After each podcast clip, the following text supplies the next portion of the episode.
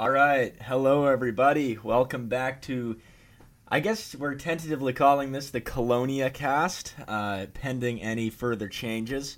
Uh, but I, I kind of like the ring to it at this point. Um, we're uh, we're back. I'm uh, Michael Skibsted. Uh, we've got I, I got to see my layout over here up in the uh, the center of the screen. We've got your the Ken from Georgia. Uh, we've got in the lower left uh, Jack the Ripper, Jack Thompson, and in the lower lower right we've got the uh, Ohio Herper, um, Jason Wills, uh, and uh, Turtle aficionado, and. So today is going to be a fun one. I think everyone immediately sort of knows who who the guest is. Uh, he's definitely no mystery in the turtle world. Um, I think the first thing that a lot of times I think about, at least when I think about this person, is the um, the uh, reptile or turtle personality of the year uh, award. I think that that's the case every year. Um, I know whenever I'm on social media, Instagram, Facebook, uh, I, I, every time I'm on there, pretty much I see something, uh, whether it's from from the the man himself or from some robot Instagram that's making a repost or something. Uh, there's just always content out there uh, from this person, and I feel like he's been on every major reptile podcast. Everybody knows who he is. Uh, he's got a huge personality and, and just an awesome guy. Uh, the uh, so without further ado, we want to welcome um, Vice President and uh, Senior Director of the Turtle Room, Anthony Pierlioni. Anthony, thank you for coming on today and, and talking with us. That was thank you so much. I just want you guys to know, uh, my wife and I on um, Devoted just did an episode on love languages, and my love language is words of of what is uh, words of encouragement. What kind words? I don't know. I don't know what it's how it's worded, pun intended, uh, fittingly, but thank you for your kind words because I'm over here gushing and in complete love with you after that. So you're gonna have to deal with that. Um, it's it's a pleasure. I I just man, I just love turtles. It's the weirdest thing. I can't shake it. It just uh, consumes my life. And you know, for you young guys, just kind of wondering what's next, just whatever it is, it's just you know, some of us don't grow out of it, and some of us don't uh, you know, choose a life uh, without them, I guess. So even if we could be on like opposite ends of the aisle or or have a different like some people are into field work, some are into keeping, some are into education, uh, some kind of dabble in all of it. Uh, but I think we're all kind of somewhere on that spectrum, and then other people kind of move away and come back. Um, but for for a lot of us, it doesn't go away ever. It's there, even if even if we're not like consumed by it and, and have it be a huge part of our lives, it never goes away. So this you is know, your future. And and it's I think that's a great point in terms of it, it never goes away. But uh, even now, it's not something that's really easy to find. Sort of a community of like-minded individuals. I feel like it never is, and uh, you really got to kind of reach out and uh, figure out who else is into this kind of stuff. Um, and that was really honestly the the uh, the genesis for this this podcast that we wanted to do is honestly just an excuse to meet with cool people um, and to talk turtles because we can't do it in in the majority of our lives. I was kind of thinking about this. This might be kind of an interesting uh, that everyone would have uh, some level of experience with, but like we're all all four of us are high school seniors at this point, so we kind of don't care much. Uh, but throughout in high school at least, uh, we've all had kind of different, like I think, been interpreted in different ways, um, and I think it's always been kind of positive. A lot of people.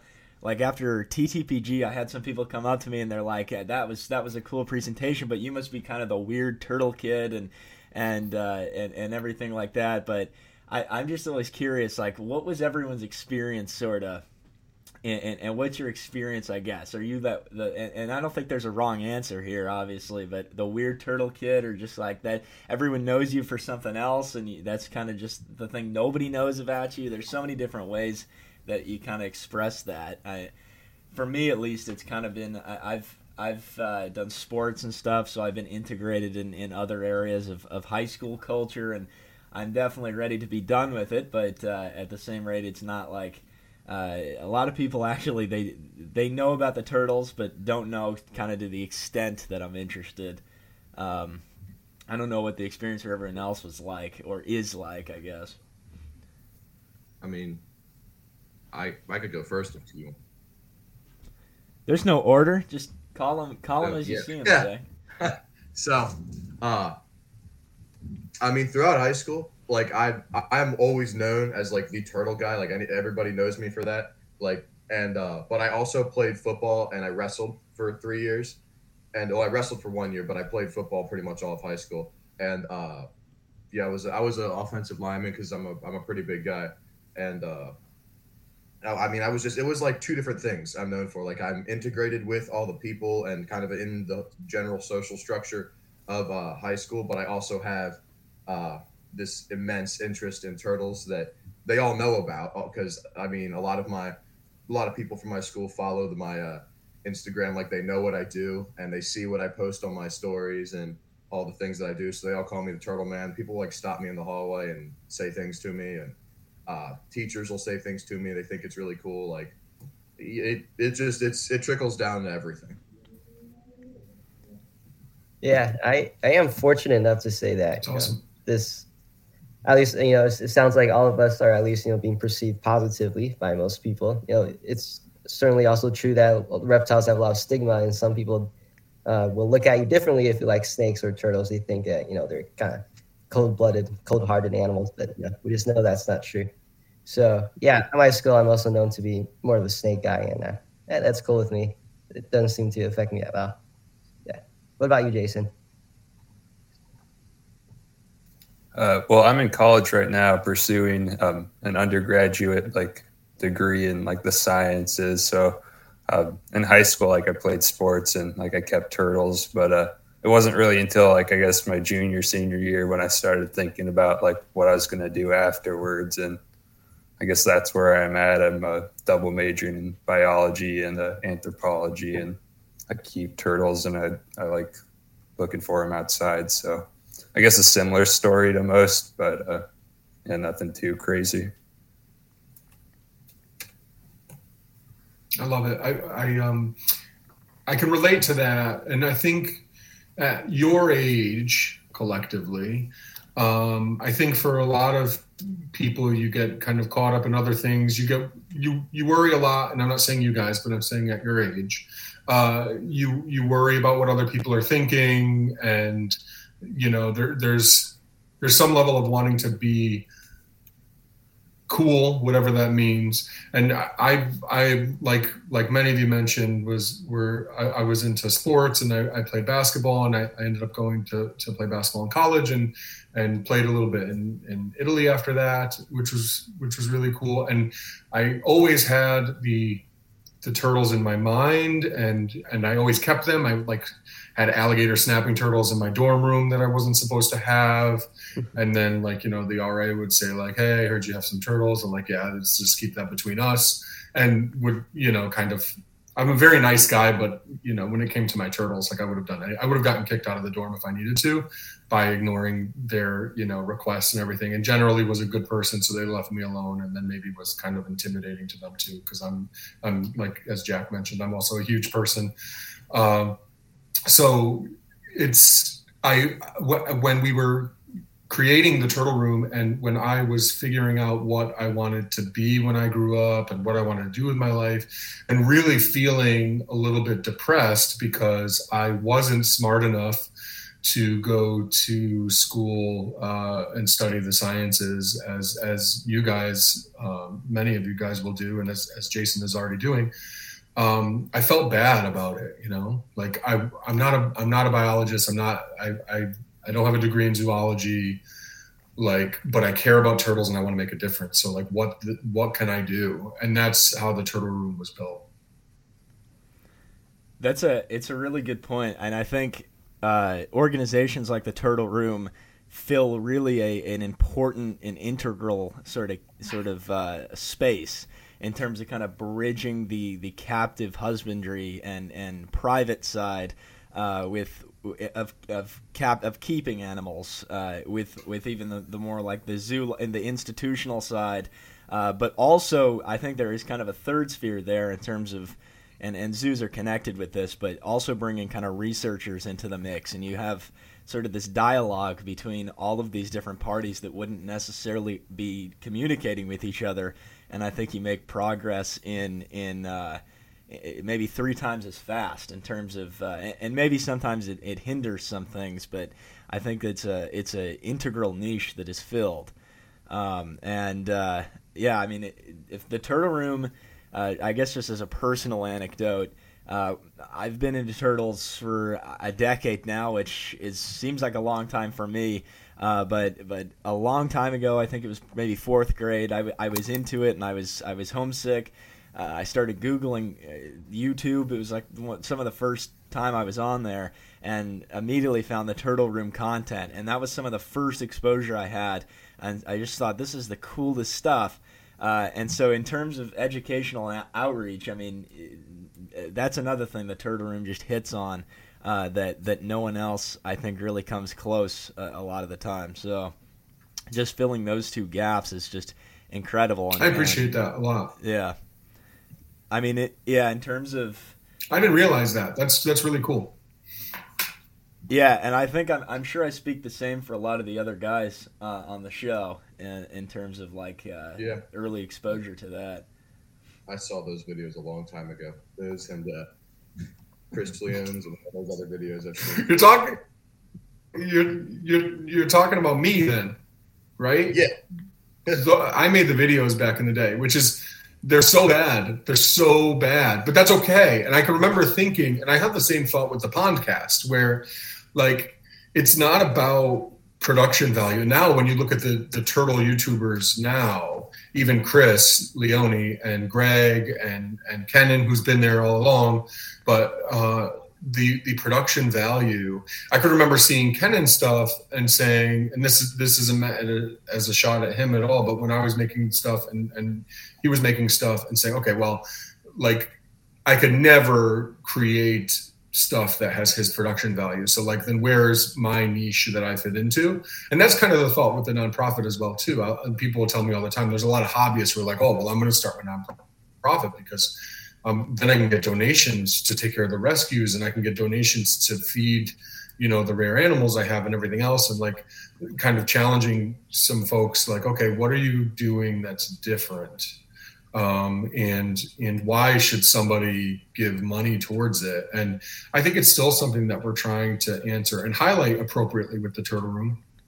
Um, I mean, for in, in terms of co- communicating that to the public, I shouldn't say answer. Like I, I, think we have a really great mission statement and vision statement and, and all of that, but. Uh, with those videos, I think they were an important part of our growth. And it was like, you know what? Like, and I said the same thing to Chris when he was getting started with YouTube. I was kind of pushing him to, to get back into it a couple years ago, and now his stuff is starting to take off. But like, go out there. Don't worry about production value. Don't you don't have to make a 30 minute video every time you put something out. Like, even if it's just, and this is how I feel about podcasts as well. Even if it's just like you get a chance to be a fly on the wall. Like the five of us right now are driving to Hamburg, or we're driving to go out field herping or we're driving to to TTPG or the TSA conference or something, and we're having a conversation in the car. What does that conversation look like? And giving people an opportunity to be a fly on the wall, like I think that's perfect. And the production value for me, something that I just don't really care about. Like the the, the value is in the conversation and the expertise and and um, ideas that the group have that they're carrying around with them, if that makes sense. That was really long-winded and ridiculous.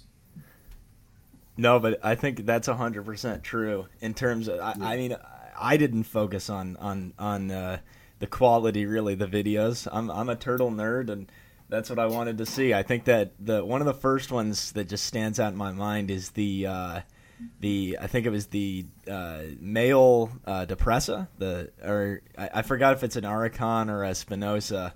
I Spinosa, think it's that big one. Yeah, I remember that. I remember that. Yeah. I saw that a while ago. Is that a Sorry, Spinosa think- or a Depressa? I can't. ri- I think Spinosa, right? Male. Yeah. Okay. Yeah. Uh, the, the largest spiny spiny hill turtle on record for it's. I mean, it's mat. It's like twelve inches or something.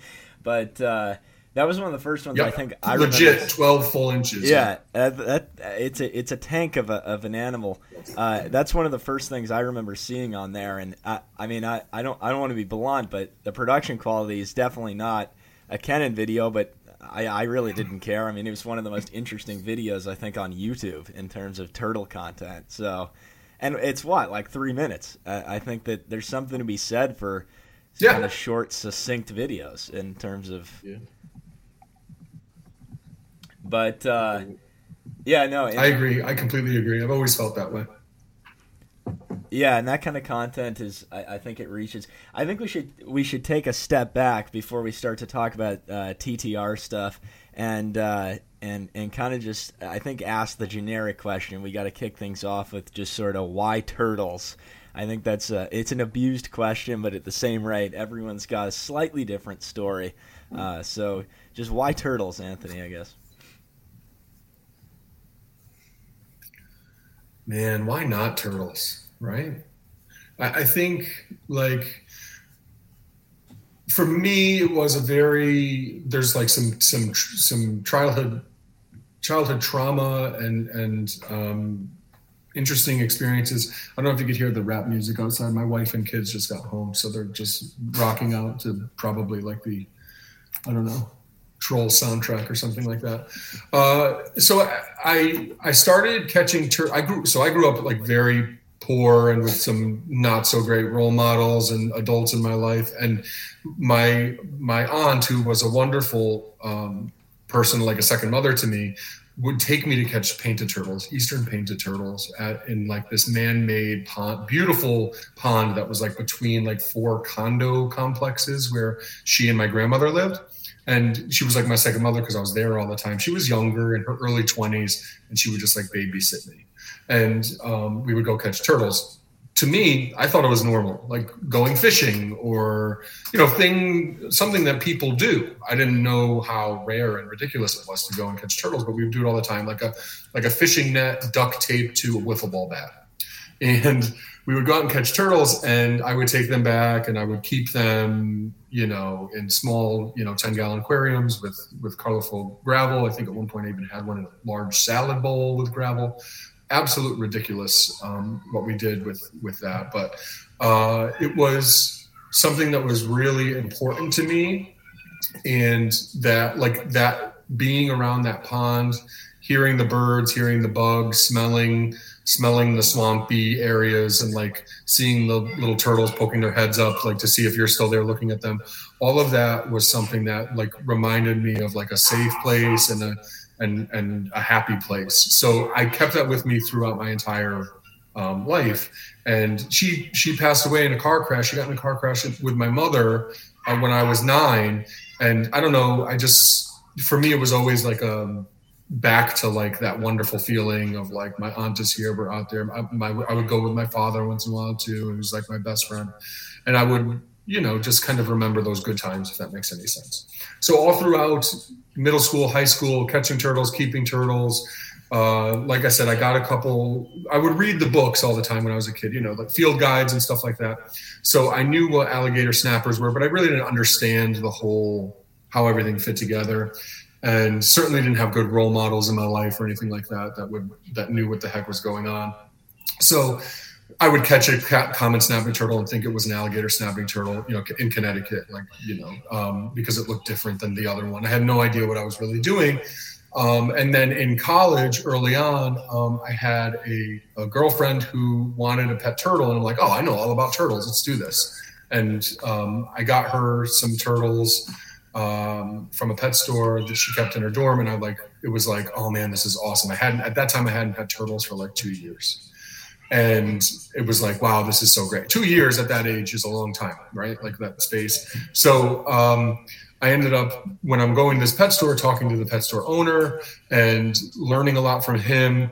Um, he calls me now when he has a turtle question, but at that time I would just sit there and ask him a million different questions anything that I could come up with about turtles. And found myself talking to him a lot about alligator snapping turtles, and he would say like, "Oh, I can definitely get you like a hatchling alligator snapping turtle," and then that's how I ended up with them, you know, in my dorm room and everything, and that's what really changed everything for me because then I started to research turtles online and things like that, and um, was able to uh, kind of connect with other people and learn that there's this whole big network out there that I never knew about. I'm sorry, my family's so loud and obnoxious, and uh, that was it was it was the combination of the those snapping turtles that I wanted to start researching and the explosion of the internet and the possibilities that that offered. Uh, and then, you know, at that point, it also that's when I started to really feel bad about myself that I was already pot committed and had been going to school now for a year, two years, and paying to be an art teacher is what I was going to school for. And I felt really bad about it. I ended up changing my major and getting out um, earlier, but it was, you know, I was too far down the arts direction to switch to science at that point. But I, and that's what led into the turtle room because as it continued to grow and I acquired more turtles and had more of an interest in just doing more and helping however I could, I knew that I had wonderful people skills, was college educated, I could write, I could speak. Like there's got to be some way I could help out, and that's what led into the turtle. So that's me in, I guess, I guess that's an intro into me anyway. That's uh, that's cool to hear. Sort of I guess turtles are sort of a, a, positive escape, right? And that's something that I feel like I, I, I, can relate to that at a different level, more so on the the. Uh, uh, I'm fortunate that my family is super supportive and everything, but uh, like in terms of schoolwork and everything, it's certainly a retreat and just something positive I can go to. Um, and uh, it, I was wondering how you got the alligator snapping turtles that, that are mentioned in. Uh, I was reading your, your bio on the TTR page, and I, I was curious about that. Uh, but that's that that makes sense, and uh, I guess back in the day there were probably fewer regulations on. I don't know what it's like up by you now, but I imagine there's you'd have to maybe some state legislature on on keeping uh, alligator snappers or there connecticut's weird. Connecticut is like outlaw everything and force nothing. Not to say i'm doing things i shouldn't. At this point all i have is one alligator snapper that i use uh, it's a, a uh, mid-size i guess she's probably like 14 inches um, female and i use her for education uh, which is which is great because my wife and i do a lot of educational talks and obviously it definitely works well for the kids but um, Connecticut has like a law about importing turtles, but it basically, you know, relates mostly to like bringing in large amounts for to be sold. And then we have like a red-eared slider ban now that's newer that came to us in 2018. Um, and then beyond that, really most of the laws are just you can't sell under four inches and you can't collect anything from the wild. And then most of our species are protected. So that's how someone becomes a becomes uh, someone who specializes in Asian turtles, for instance, because um, they just outlaw everything. It's not like Maryland or New Jersey where you can keep, you know, with permits. There's no. They say there's a permit process in Connecticut, but there's not really um, opportunity for people to get permits and stay on the right side of things. So, you know, I just don't get involved with any native stuff in Connecticut, but I'll drive to Pennsylvania, New Jersey to help out with in situ work for our native species. So it just depends on where you are. That's actually uh, that's kind of relatable to me because I mean I live in Delaware and like nobody ever hears anything about Delaware. It's like a it's like a completely out of the way, like not a very relevant state. But uh, it's not it's not really that the, the like uh there is kind of a process to get uh, permits here, but it's not as easy as uh, Maryland or Pennsylvania. And this the state here is a lot smaller, so it's like everybody kind of knows each other and uh, like in the system too. Like I know the state vet, I know all the, I, I pretty much know everybody in the state, and uh, they all like like and support me and everything. But it's also like I, don't know, it'll be difficult to try and keep some species or some things you just can't breed or have more than a certain amount of, and. But what I did to kind of get around some of that is, I think it's good just to talk to people. Sorry, I'll be quiet. I have a delay, so you guys are hearing me No, I- afterwards I every agree, time I was messing everything up. Like, Go ahead. no, you're, you're good. I, I do. I just, that's actually exactly what I do. I uh, I have an exhibitor permit, which you can get in this state. It's essentially the easiest permit to get that allows you to keep a lot of foreign, like exotic animals, and it also lets you keep a lot of native animals too. There's there's some you can't keep, but uh, that's how it pretty much covers all the animals I have, as long as they're like listed on the permit, and I have to add them to it. And uh, I use them because the permit essentially like this gives you the like you are legally allowed to use these in educational shows and that, that's that's what i do. Like that's how i make money sometimes. I'll i've done them at nature centers like they'll hire me like uh, i'll do four or five shows at a, at a certain nature center over like two months. And uh, I'll, I get paid like 200 bucks for each one like it's really and it's it's it's perfect because i get paid to go up there and talk about turtles and animals for an hour and to just share it with people mm-hmm. so it's like getting paid to do exactly what I like to do. So that's yeah. It took me it took me a couple years to kind of get that put together, but now that I kind of have an idea of how to do it, like I know how to structure it based on my crowd. Like if I'm ta- if I'm talking to like a bunch of small kids, then I know not I know how to handle that different. It's different than if it's adults, but yeah, that's pretty much what I do here. Joe Biden was around for one of, the, or was going to be around for one of these, right? Uh, Joe Biden. I think All he actually was at this point because no, he literally lives like two minutes from me. Because uh, he, he was going to be at one of the nature centers. At, well, this was a while ago. I don't know about now, but I, I've seen him around the town before, and I mean, my mom used to know his son, his, his son that died, not uh, the one that's alive, but he has a very deep roots and connection to this town. So everybody where I am knows him because this is like southern Delaware. That'd be pretty fun to talk to the president about Super uh, conservation and turtles, uh, just to get that message out there. But yeah, uh, that would be pretty good. yeah, that's that's cool. It's cool stuff that you do, Jack. Uh, that's certainly something like here uh, in Southern California. I barely know all the people on my street. It's kind of like it's definitely a different kind of vibe here, um, which I guess for better or worse. I, I I just think it's generally worse, but uh, trying to reach people, I think is there's challenges in, in, in different ways, but uh, I just haven't really been able to kind of keep as many animals, so that's a cool aspect. But in terms of animal keeping, uh, I think there's no no uh, it's no shock that Anthony has more species than anyone else here. Uh, how many currently? So far. Um, so I have exactly 250 animals, which is which is not that much when you compare to other people who, who do a lot of this. I know a normal person hears this and like, oh my gosh, this guy's such an animal hoarder. Um, but um I think in terms of different taxa, I it's probably around 42 different species and subspecies. Um, there's a couple color morphs mixed in as well, but I, I don't normally do that. But like I, I happen to have uh, Vietnamese pond turtles that are um, a color morph as well. So like I'm going to keep those around. They fit into the project. It looks like it might actually be a dominant gene as well, so they could just like live within the group, and they're pure uh, annamensis, which is really cool. So we'll see how that goes. I just wrote an article on that for um, uh, Radiata, the German uh, journal. I like writing. Oh, that's cool. I I'm supposed to write something for them, but I, I don't know when I'm gonna get to that ever because it's just like it's kind of tough to sit down and and uh, I've got like a list of other things that come in. It really is. Yeah, but uh, I, yeah, that's something really interesting in terms of like what you specialize in. I feel like you've had an ex- kind of experience working with so many different kind of genera and, and taxa even, uh, or, or even species, subspecies. I, I am curious though. I mean, not that we really like to pick favorites, but I, and for me, favorite turtles not really to keep. I don't keep much, uh, but just in general, kind of fluctuates. But I'm curious, like right now, what's your like favorite species to work with and why? I'm, I'm always curious of like what everyone's kind of what, what they're really looking forward to and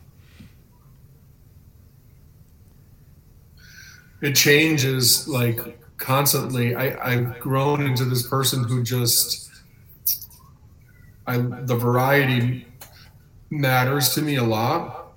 I think other people can really easily answer the question like if you had to pick one and everything else had to go, and you were only allowed by law to like focus on one species or something, so then cross contamination wasn't an issue or or whatever, um, or as much of an issue. I don't know how I would answer that question. I think a lot of people know me for Spengleri because of the book that I wrote, the Vietnamese black-breasted leaf turtle. But uh, like this year, I hatched Japonica for the first time. Now my partner, you say, well, how'd you write a book on the genus then? Well, my partner, um, our partner Ben, uh, has been producing them for many years, and I basically he helped me basically write that that piece of the book. But I produced them for the first time this year, which was a, a really big. Like I was screaming, like my daughter didn't know what the heck was going on. But when I saw that first egg hatch, I was like, I just lost it. There's nothing better to me than watching a turtle hatch out of an egg. Uh, so I think the Geoemyda genus is up there. Uh, I have some fertile spider tortoise eggs that I'm scared as we speak that I'm killing, but they're like, you know, nine tenths of the way through incubation, and I'm trying not to candle them every day, and I'm second guessing everything I've done, even though they're right there. That's one that uh, will mean a lot to me because when when I started with working with Steve and, and with the Turtle Room and trying to figure out what I wanted to be when I grew up in terms of a turtle person, I really wanted to to work on projects that had some sort of uh, at least preservation value. I won't say conservation because I think that word gets thrown around a lot with captive situations when it shouldn't be. Uh, and so my spider tortoises are from the Knoxville Zoo. They're in the AZA species survival program. Uh, and I've raised them from hatchlings, and now they're starting to produce. And like I said, this is the second year with fertile eggs, and I have not hatched one yet. So like that right now is something that I'm like geeking out over. Um, and then also this year I hatched uh, one of your favorites, Michael, the the um, the northwestern pond turtle, uh, Actinemys marmorata marmorata, which um, is a really special one to me because those animals came from a friend of mine who, like on the turtle forums and stuff like that, we used to geek out a lot over them. And uh, he passed away, and on his deathbed, his his final request for his animals that meant so much to him to his wife where you need to get in touch with Anthony. And like to me, that obviously means the world, like that somebody would trust me with something like that. And I didn't even get a chance to talk to him. He was very sick, told his wife that, and then he passed away. And then um, the turtles came to me. So, and I, I, uh, I produced them for the first time this year, and just watching those little hatchlings grow up now is something that I'm I'm really enjoying. So, like I said, multifaceted, I can't answer that question with just one species. That's uh, the pond turtle story is incredible. I didn't realize that. That's uh, really an honor. Um, yeah, that's that's awesome that you yeah. actually. I mean that you've produced so much, but also that your mentality is, I'm going to go out and tackle these pro. I'm, I I don't want to deal with the, the the mass production and everything. I'm going to tackle these harder projects for, like you said, preservation value and I am curious. Uh, I sort of have my thoughts about this, but like, what is your sort of distinction between preservation and conservation? I feel like that's something that's important for people to understand that there is definitely a difference. That's a wonderful question. I, I from in my mind, preservation helps a species in many ways not as not usually as um, effectively as conservation but true conservation is a rare thing. It involves people from all sides of the aisle coming together and and and working together and it's just something that happens rarely. I think i think that's something that can cause a little bit of uh, cynicism in biologists, field biologists, and things like that because they know how difficult it is to really conserve a species. And like the true conservation in my mind for a species is like, I'm going to buy these 200 acres where these rare species live, and I'm going to make sure nobody does anything with it or develops it or, or comes in and poaches on that land or whatever. Like that to me is true conservation. Uh, but the, that c word gets thrown around a lot for for private hobbyists and keepers who want to act like what they're doing is more than what it probably is. And and i was guilty of that when i was starting out as well. And that's kind of where it started with with like the spider tortoise group like oh this is awesome. But you have to actually consider and and this is the distinction to answer your question in a long-winded way because that's how i roll is are those animals actually going back to the wild? If I produce those spider tortoises, are they going back to Madagascar? And is Madagascar ready? And will those spider tortoises stand a chance when they get there? And what are the risks that they're not going to bring disease in because now they've been hatched and raised in a place that has species from all over the world, including wild caught animals? Like, be real with yourself. You know, like that's the first step for us to actually be successful is to stop using um, our own desires, hopes, dreams, all of that as fuel for like coming into this with like an angle where we're, we're acting like something is is is actually something that's not. And um, you know people will say like well PETA's horrible and i agree. I'm an animal keeper. Like i don't want i don't like want PETA to become the most powerful thing in the world but their voice is important and in that they're being fueled by something and we need to understand what it is enough so that we have it and all other opinions in mind when we're trying to uh, move forward. We can't just, you know, turn a blind eye to it. I, before we came on, we were talking about the Egyptian tortoise, which uh, has been proposed to be added to the endangered species list in America.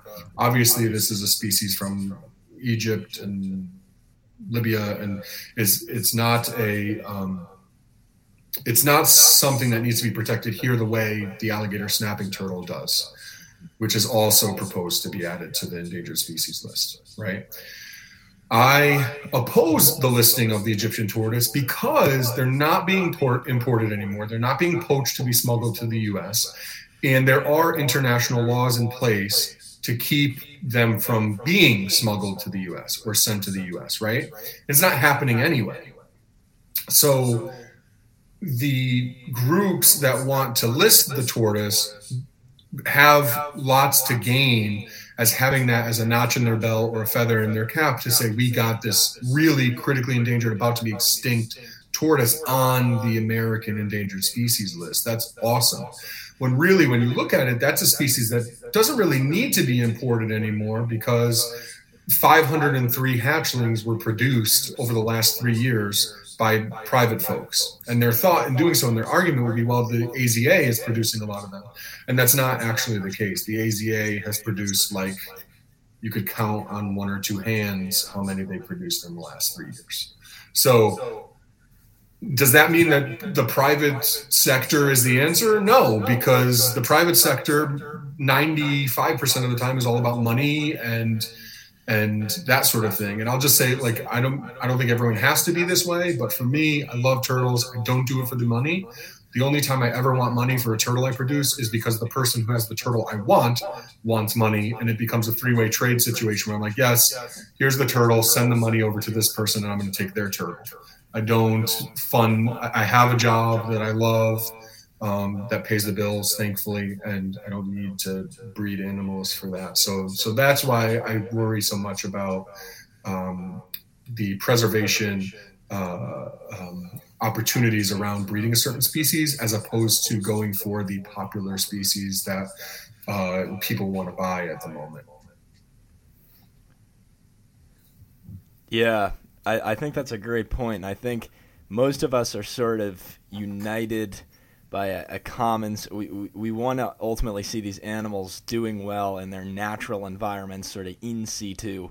Um, and it's it's an important distinction to make yep. that uh, ex situ work is is sort of the reserves. It's not really doing anything on the front line.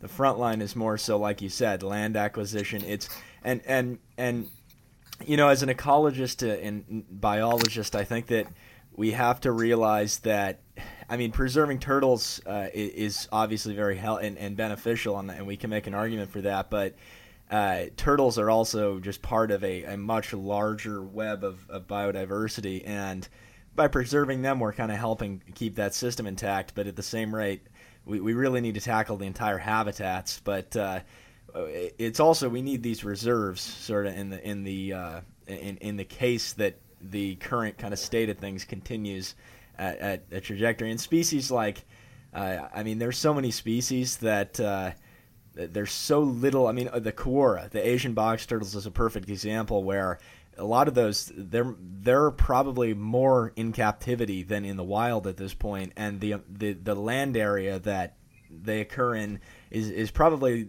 smaller than a lot of residential neighborhoods, and and uh, it's just one little kind of ecological shift there. Uh, you could lose the entire wild population, and so kind of then you've got to deal with readjusting to that. But just to have these reserves is is preserving the species, but it's not like you said, it's not conserving it. I think the distinction is conservation is applied uh, in, in in situ, whereas preservation is sort of uh, keeping things in, in, existence in in a in the human sphere. I think, and, and having them mobilized in case of emergency, and and people don't realize too though, like these things are a lot more complex than just breeding turtles and then oh we've lost a, a chunk of habitat. We can just go release them. I mean actual conservation uh, takes like you said it takes uh, really a, I, I think it takes an army honestly to move sort of the mountains that that occur there. And, and with a lot of that legislation it's more of a political agenda um, the diamondback terrapins is a great example of that too. I like the Egyptian tortoise. I mean, the diamondback terrapins is a state Florida legislature uh, trying to ban any sort of pe- people from owning them, but that's kind of it's uh, it's counterproductive, I think, because that just kind of forces more people to go and poach. Uh, so you sort of are working against a, a, a, political agenda, I think, a lot of the time, and, and there's no reason that private and uh, and uh, I guess uh, more like zoos, aquarium, AZA individuals can't really collaborate because I think we are kind of fighting the same battle ultimately, and just maybe uh, separated kind of by institutional boundaries. Um, but yeah, that those are some interesting points, and it's interesting to hear someone kind of talk about. You know, I I think. Uh, one of the things that a lot of people don't necessarily realize when they're getting into this is the fact that legislation is not perfect and that a lot of times it's it's motivated by other things. If someone can get this check on a on a box to to get uh, something kind of in their name uh, or, or, some some sort of influence, and, and they get kind of a payoff for it. But um, I am curious, kind of I guess changing the subject a bit. But you mentioned it, the uh, proposed listing of the alligator snappers on the ESA.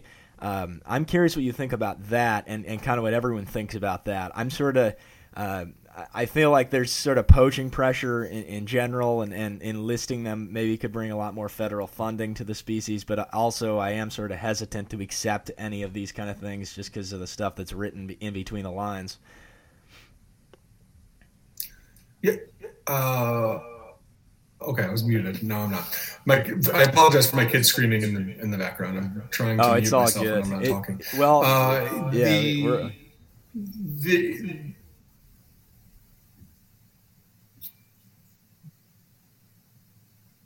So sorry.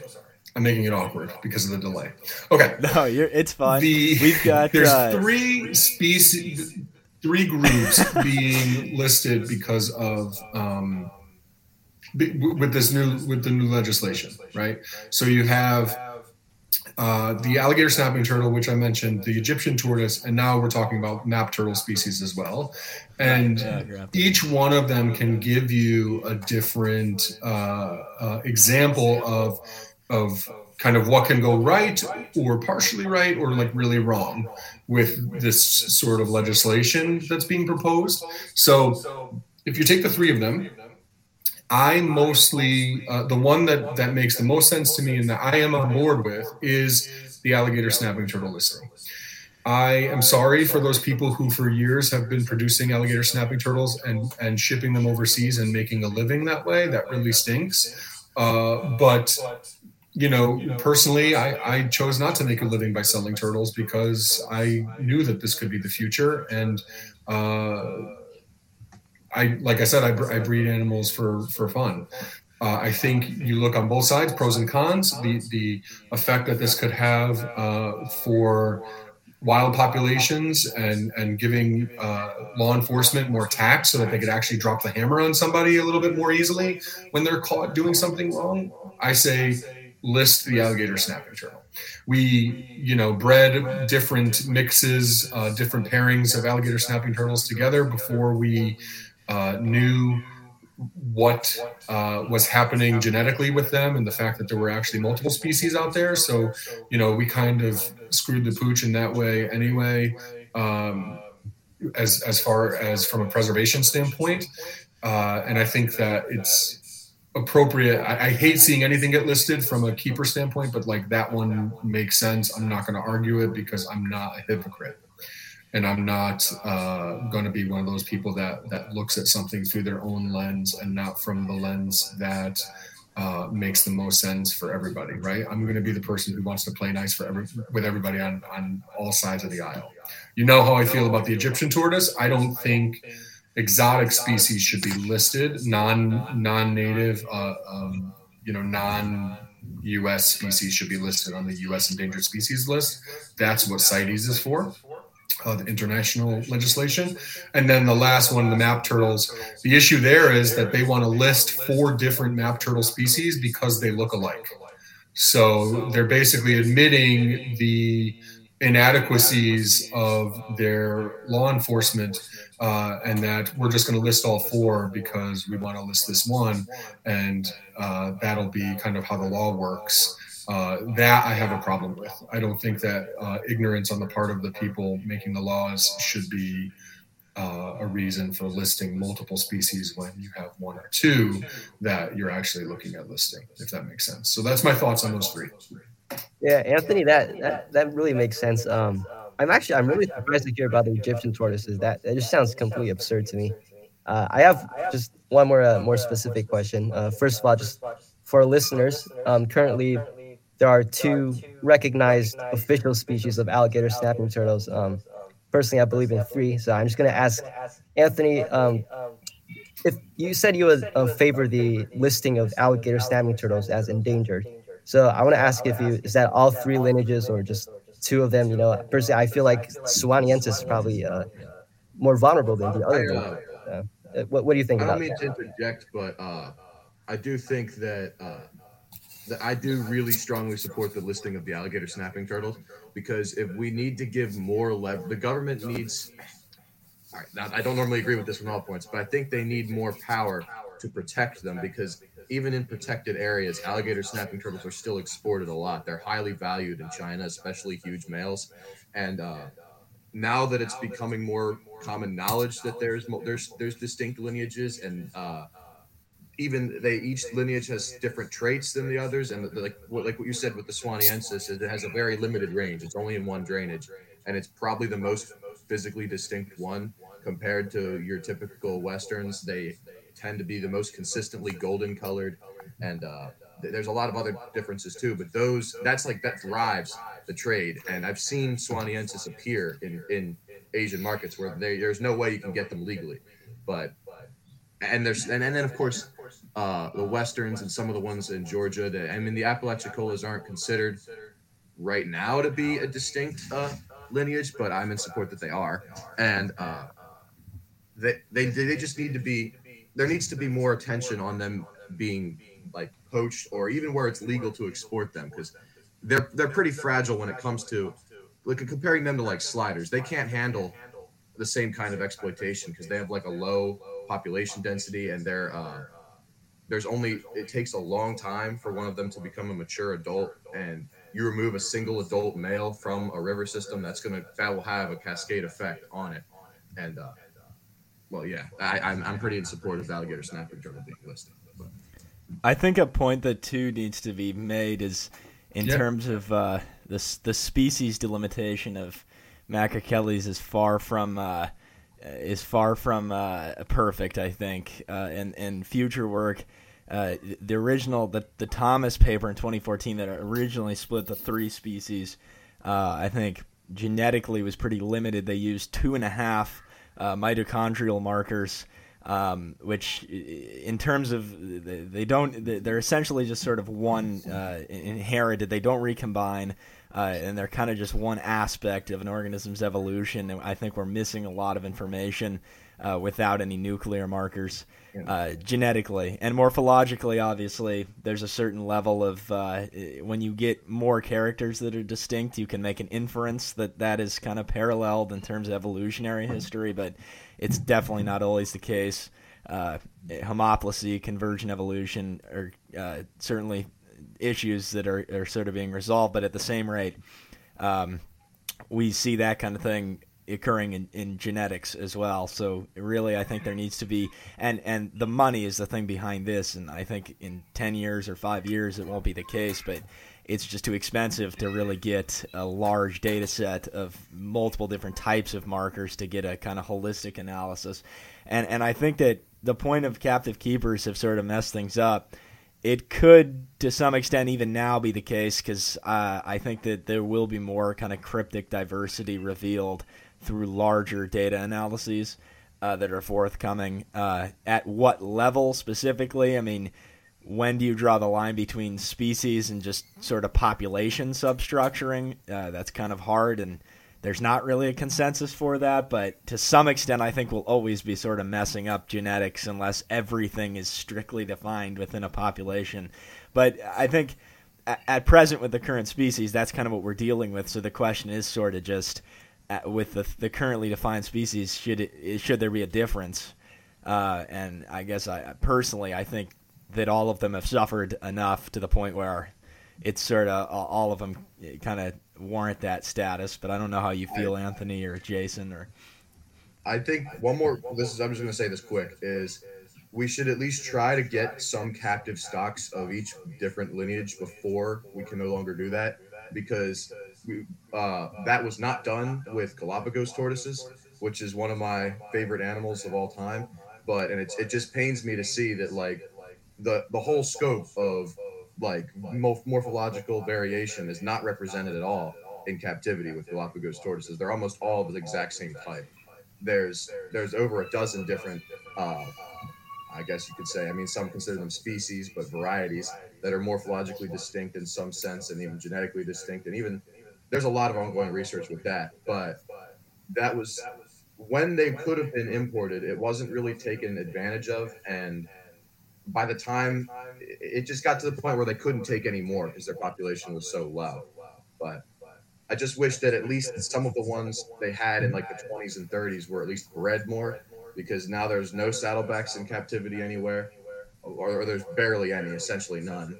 And uh, we only really have the Santa Cruz giant tortoises and a couple like scattered individuals of other forms, but most of the forms are not represented at all. So I wouldn't, I, would, I don't want to see that happen to the alligator snapping turtle, like, because it, it, it kind of ties back into that whole uh, preservation aspect. It's like, it's, it's, it's, it's simpler than, it's like a simpler form of conservation. It's like, worst comes to worst, we still have all these captive animals. Say something happens to the wild ones, we have them. The species is not lost. And, uh, but if you're looking at the Galapagos tortoises now, they're pretty much all in the islands. Like all of, that's where all of the, captive stocks are. They're in the breeding centers on the exact same island. There's not really any left anywhere else in the world. And uh, with alligator snapping turtles, I'd like to at least see groups or captive like keeping and breeding of like the Suwannee forms and the Apalachicolas and ones that we with known origin and just a better look at that. Like that's kind of before they're protected. Yeah, I have a um, thought. It's going to be a delay now, so hopefully you got it. Okay, here we go.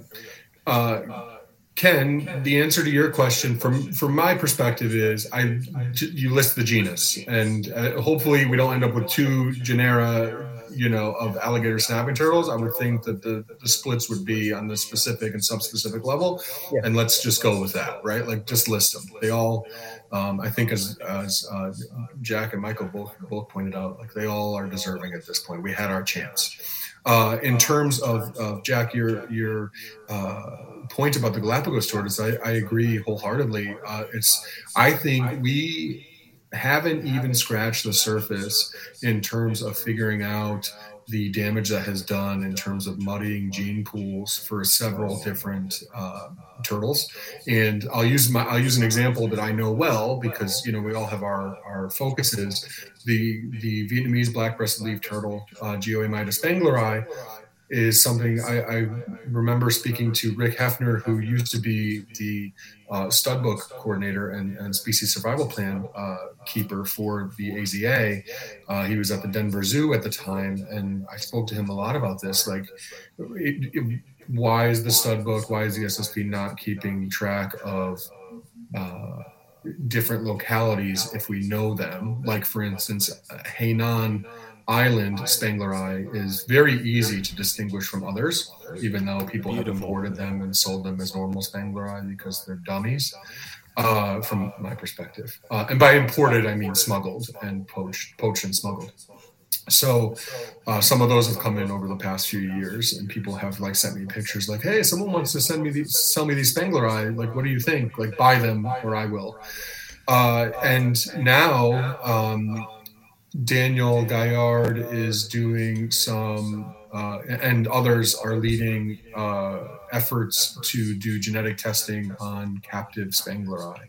And we're actually starting to get some of the results back to see and to see which ones are related to each other. Uh, the wild caught founders that you know the the um, holdovers from the large scale importation days before the uh, turn of the century, early, very very early 2000s and the late 90s, that sort of thing, when they were coming in in really huge numbers, and we're starting to see like, hey.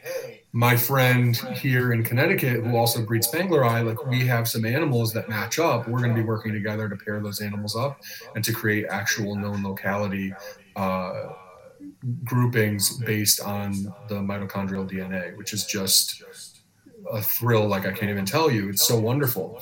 Uh, that's probably warranted across so many different species. And then you start to think, okay, what about the species that are totally extirpated from from whatever area? Like you talk about reintroduction, like do the real true genetics even matter anymore if you're gonna like you know, bring a tortoise back to an island where they've been completely removed and there's none left. Like, well, this tort- this island had a saddleback tortoise, or this island had, you know, uh, an, an Aldabra-like tortoise. Like, let's you know bring those back there, and that's where you get into kind of the um, some of the weeds, some of the confusion and and morality questions around like reintroduction that makes turning preservation into conservation, um, something that might never, if not extremely rarely, happen.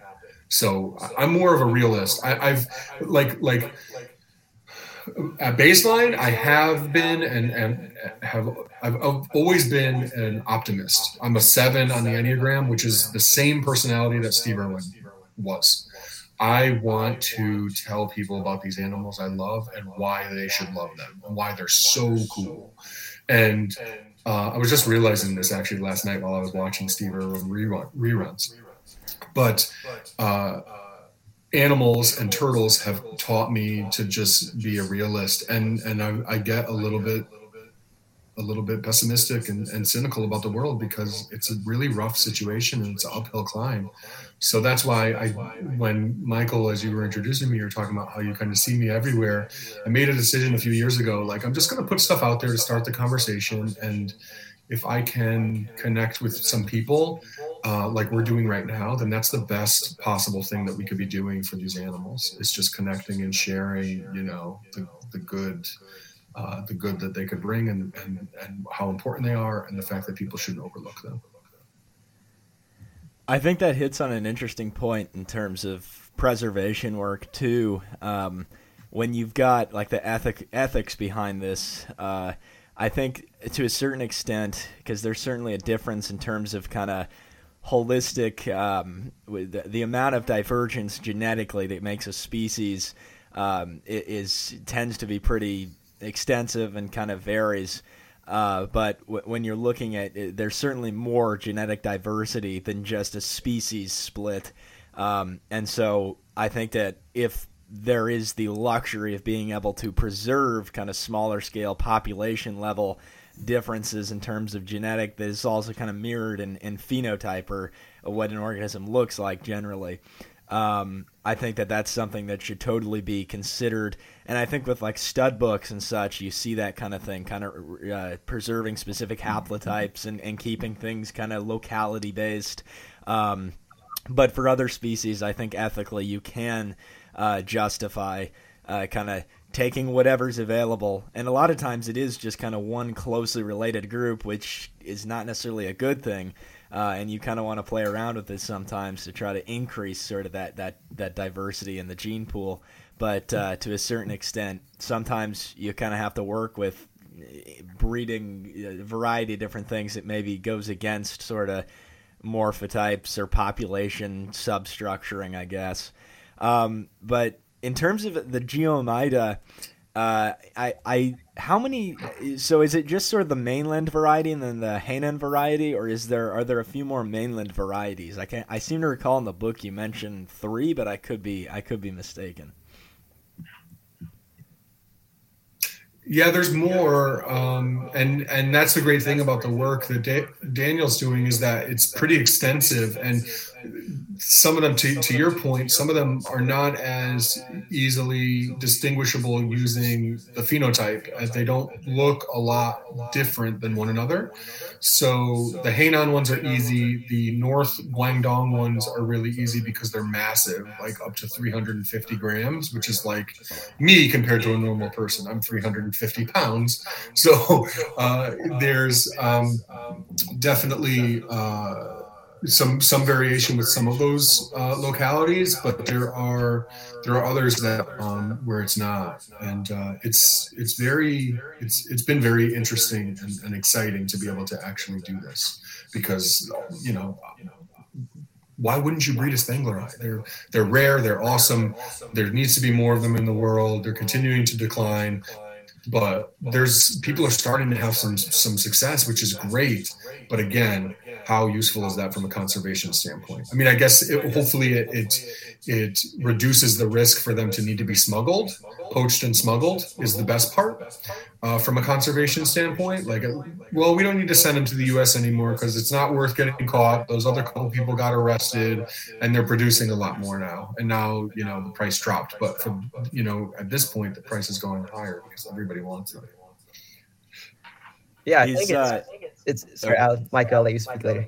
Um, it's easy, and I've been guilty of this thinking in the past too. It's easy to think that you know turtles are wild; they should stay in the wild. You know, conservation over preservation. But it is also useful to think that this is a very it could be a very fine line between preservation and conservation. Preservation, you know, you can learn more about you know their incubation requirements, and you know that could help you um, restore any you know, species back into the wild. And uh, uh, sorry to bring something that's outside of turtles, but you know, right now the Amphibian Foundation they just figured out how to breed um, flatwood salamanders, and you know that's you know these revelations like how to breed them properly, what type of conditions do they thrive in, that could really really help um, conservation in a way. So that's that's an important thing to discuss. And Michael, what are you gonna say? Well, I mean, that was a much better point than whenever I was going to bring up. That that's actually a really good distinction, I think, in terms of like we learn so much through that. That's that. I mean, that that definitely hits home because y- you learn so much through the captive and ex situ situations that can be applied in situ. That uh, honestly, I think it's very it, it, it progresses the field more rapidly when you have private keepers working with scientists. And you know, I, as someone that's more, I would say. I, I don't know. I, I kind of I, I just like turtles. I don't really care what you classify yourself as uh, in terms of like what specifically, what part of turtles. I just like them in general. Um, but there do there is kind of and not to say that there isn't kind of a stereotype for captive keepers and everything, but in the science field, there's kind of uh, a lot of times scientists sort of look down on people that that aren't uh, scientific or, or whatnot, and I think that's just so silly because a lot of times uh, scientists and, and people like that actually miss out on fundamentals of science as observation and caring about the, the, that's the organism. And that, that's what matters. It's not really the ego um, I think that gets in the way a lot. But yeah, regardless, that that's interesting. I, I was just going to ask. Um, has Daniel Daniel's an awesome guy. I uh, he was at the TSA meeting and, and gave multiple talks and and uh, we've communicated a bit. But has he actually sequenced some of your animals to compare? I mean that that Yeah, yeah, he has, and it's it's been incredible to to see where they kind of stack up and, and how everything works. It's just it's just mitochondrial, so I think there's going to be some that get kind of caught up in that like well we still don't truly know where they fit in. If we like if we don't know whether or not something's wild caught luckily with Spengleri you can tell like 95% of the time um, but sometimes they like wild caught ones look a little weird and have some characteristics like uh, marginal scute flaring towards the back end um, that that really uh, happens usually in captivity but sometimes you see it with wild ones if you don't know um, their history that could be a little bit confusing. But I, I, wanted to touch on one other point that you just that you that you said michael. The scientists and, and biologists researchers who don't really value the um, what's coming from the private sector. and it happens a lot with the institutions as well the aza they're really they're really locking down now and, and uh, going to be extremely uh, um, significantly limiting the participation of private sector folks in stud books and species survival programs. Uh, you need a letter from the top person at a zoo, and you need someone from the zoo to come and visit your um, facility to give the go ahead. It sounds good until you realize that, like, nobody wants to come and visit. Uh, nobody wants to write the letter. So I, am struggling with that a little bit right now myself. It's a real, a real frustrating thing. But I think the, the, the my literary hero was Dave Lee and Dave worked. Uh, he was a, biologist, field biologist, but also somebody who bred uh, animals as well. Sorry, my dogs are barking. I'm going to talk through it, but uh, he was incredible. He also started like the Asian Turtle Consortium and had a bunch of information out there. He did amazing writing and was just incredible. And he's someone who was not scared to to push to push private folks to being better. And there's so much of, of I get so much pushback and I don't care. I'm going to keep pushing. The scientists, the biologists that you mentioned that aren't really listening to that side and aren't interested in that side, it's for a reason. It's because we, and I say we, it's not me, it's not you guys, it's it's not anyone in particular. I don't mean to generalize, but statistically, the majority of us really make ourselves look bad all the time. We're making it very clear that we're in it for the money. If you look like if the if the classified ads are the most, and I think they are, and YouTube and things like that are the most visual account of who we are. And then you're somebody from the outside who's making laws or deciding whether or not I want to take a chance to to partner with this private person or whatever, chances are you've seen all that stuff and you've probably been burned multiple times in the past. And you know, people change their ideas about about what they're going to do more than I change my underwear. Like, okay, I'm going to do spider tortoises. This is it, man. I'm in it for the long haul. And then three months later, they're selling the spider tortoises that they told you how much they they were excited about because they're like not exciting enough. Like that's that's not the type of you know champion that we need in the corner of these animals. And so many times it's proven that that's not who the private person is. And I don't mean that uh, like towards any person in, in particular. I just, it's just my challenge as Dave Lee would have done to us years ago and, and how I felt reading his stuff. Like it challenged me to be a better keeper and a better champion and like steward for these animals, if that makes sense. Yeah. I, I mean, and the other Definitely. thing too I mean, just, just Oh, uh, Go ahead. We're working on a little bit of real delay, quick and so. uh, to kind of uh, um, to go off of what Anthony was saying. Like, um, I've kept turtles since like really since I was little, but I got like my uh, terrapins back when I was in middle school, and throughout the years that I've kept turtles, I found like the most enjoyment and like uh, the most um, when when you really feel like you know you're getting something out of it is when your animals are doing well. So I think there's even something to be said about like trying to be better. It's not just for the image, but I mean even just like the sense of satisfaction and like joy you get from the hobby. Um, I think that there's something like in it, you know, for everyone, regardless of like how private or public you are. Yeah, I agree with that.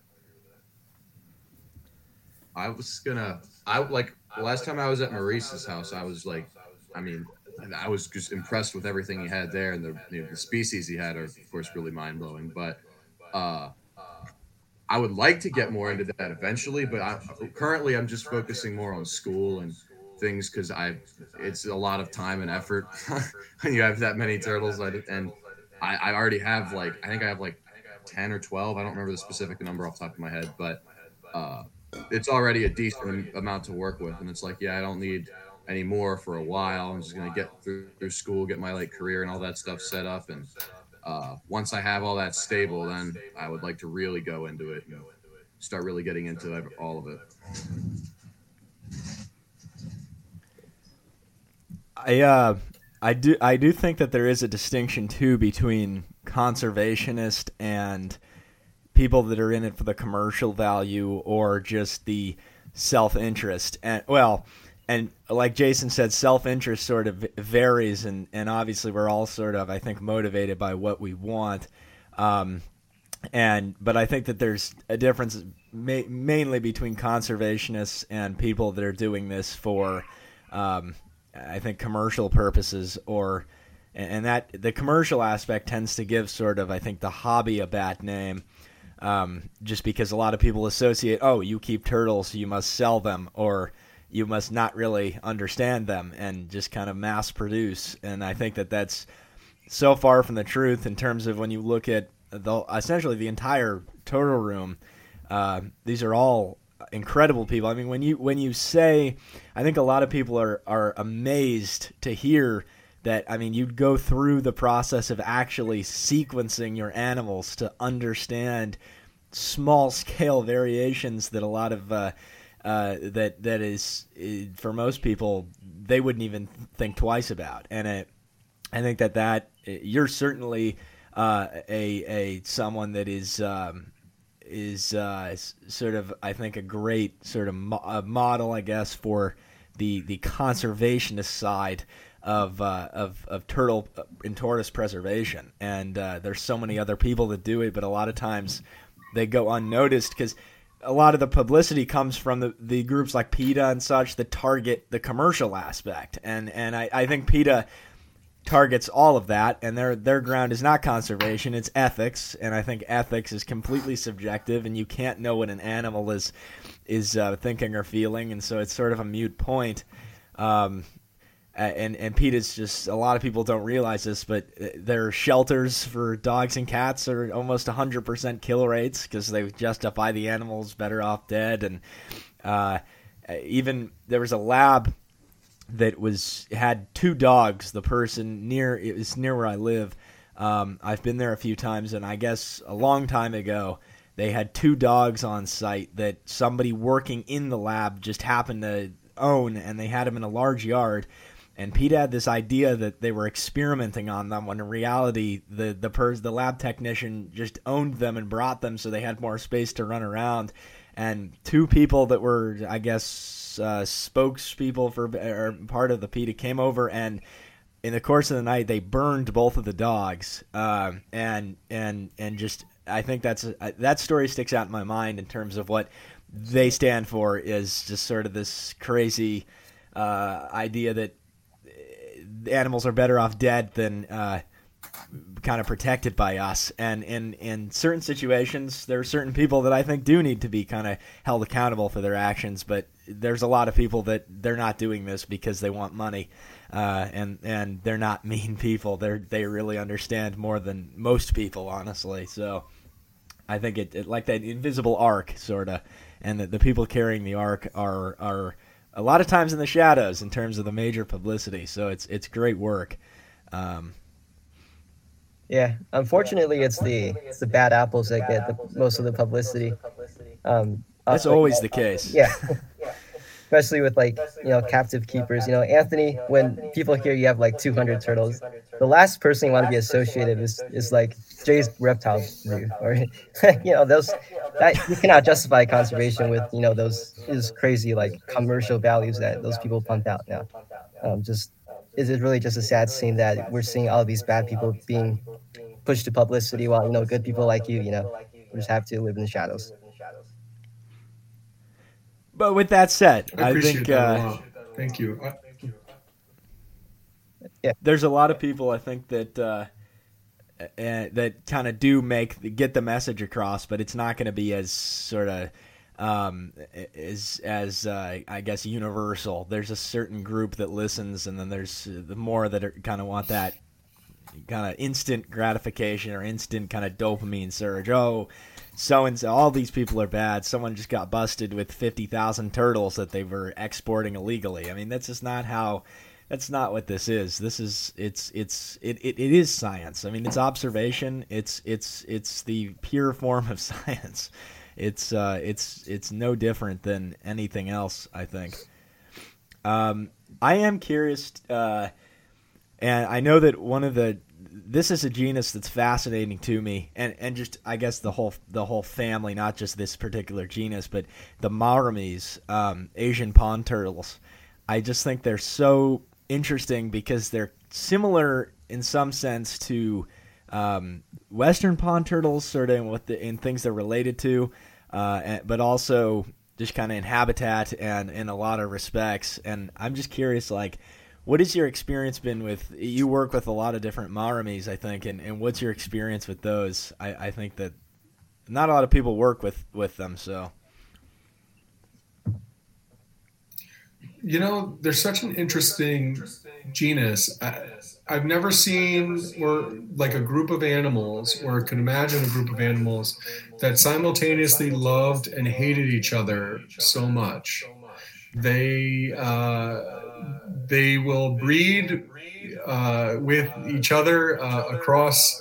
Um, I mean, they they'll hybridize with anything. They'll like. I have to make sure I don't leave my my uh, Mauremys around my dogs because we might have some weird turtle dog hybrid. Like they just love everything and try to mate it. And uh, then on top, but then beyond that, they want to kill each other all the time. They have very uh, aggressive and and um, uh, very hateful uh, courtship and mating rituals that just rip each other apart.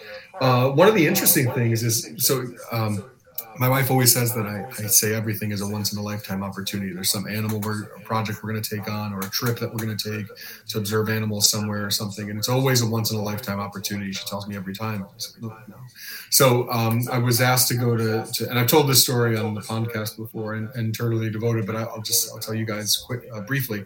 I was supposed to, because it leads into the answer the question. answer the question. Uh, I was supposed to go to Shanghai to a uh, turtle conference um, to speak, and it was very interesting conference. Uh, uh, it was in 2019, and um, she's like, "Oh, it's a once in a lifetime opportunity." Blah blah blah. Everything is, and I didn't go. All expense paid. Didn't go and my, I sent my friend, and he did a, a talk on box turtles, um, North American box turtles, which is which is interesting morally as well because like, I, and I helped him. We create, we did the present, we created the presentation together, and he went there. That's a very big, uh, exciting group of animals over there right now um, and they're going in there one way or another. So I think morally it makes sense to send him and to do the presentation. Number one, because then he gets to go and see Shanghai and see this conference, but then also because maybe maybe this will help increase the percentage of animals that actually survive that are making it over there. Uh, and not that that necessarily helps conservation, as we've already talked about, but maybe preservation anyway, um, to some extent. I don't know. Now I'm just talking out of my butt, but when he was there, he also uh, was able to uh, check out some of the turtle farms and species like like Reeves turtles are being produced. There's there's 10 million Reeves turtles being produced in China every year.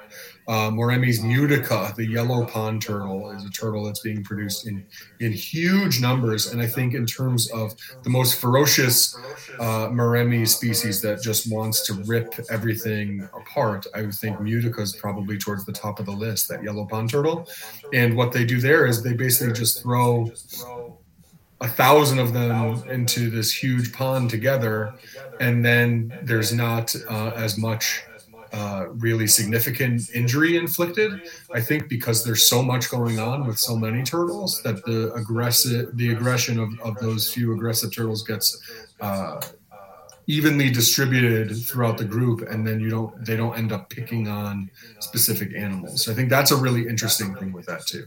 But you know i have Mauremys hybrids here. Uh, i have pure Mauremys i have uh, a group of uh, J- japanese reeves turtle which is an interesting one because reeves turtles uh, were, were brought to japan and, and introduced and you get these huge black reeves turtles that are so interesting uh, and that nobody really has. And it's not something that needs to be preserved, but it's just something that like I think turtle nerds are really interested in to have these really unique reeves turtles that are part of a uh, of, of, a locality now, even though it is, even though they were introduced like I don't know between four and 1,000, 400 and 1,000 years ago. Anyway, Mauremys. And yeah, I mean that certainly summarizes it. It's just such a diverse and interesting group. Um, I like you said the the turtle farms are. Um, that's one of those things that is just incredible to see, kind of the mass production that occurs there. One of my uh, one of the memories that sticks out in my mind was at uh, one of the, the TSA in 2017 in Charleston.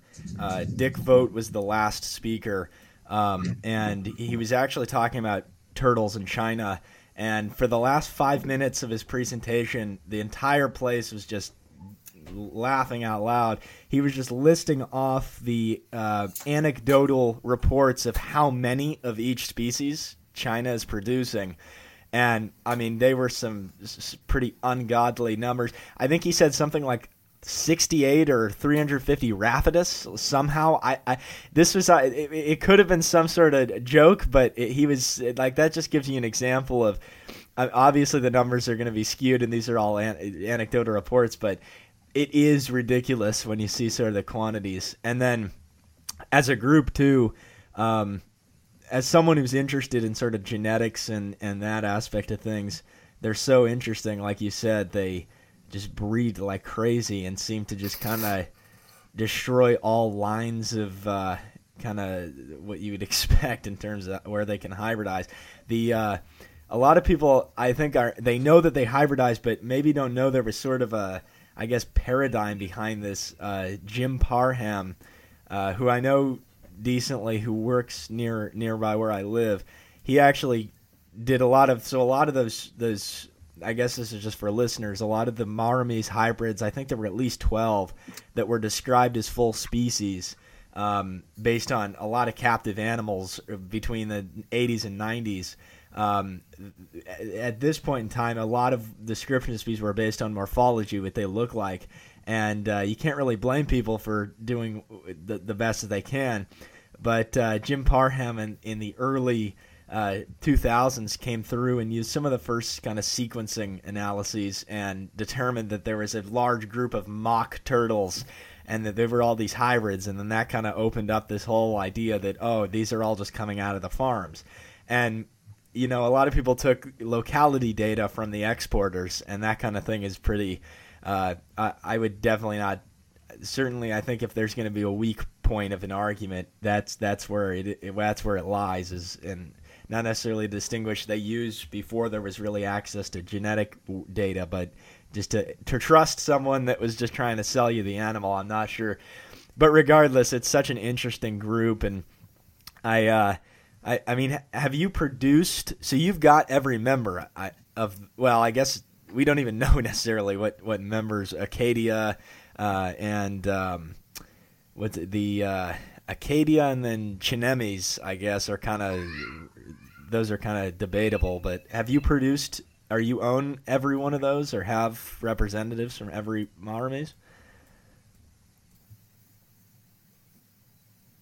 Oh, I think you're you're muted. Yep, sorry. I just I pressed mute and thought it didn't mute, and then it did. So here I am. Okay, uh, I I don't have a lot of the Mauremys um, now.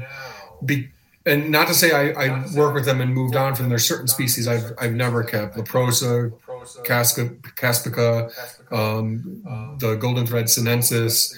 Um, there's quite a few that I, I never have, and I think it's more of like an understanding, like okay, pump pump the brakes. These turtles hate each other, and I think creating um, an, an enclosure that works well for them is not something that's really easy to do.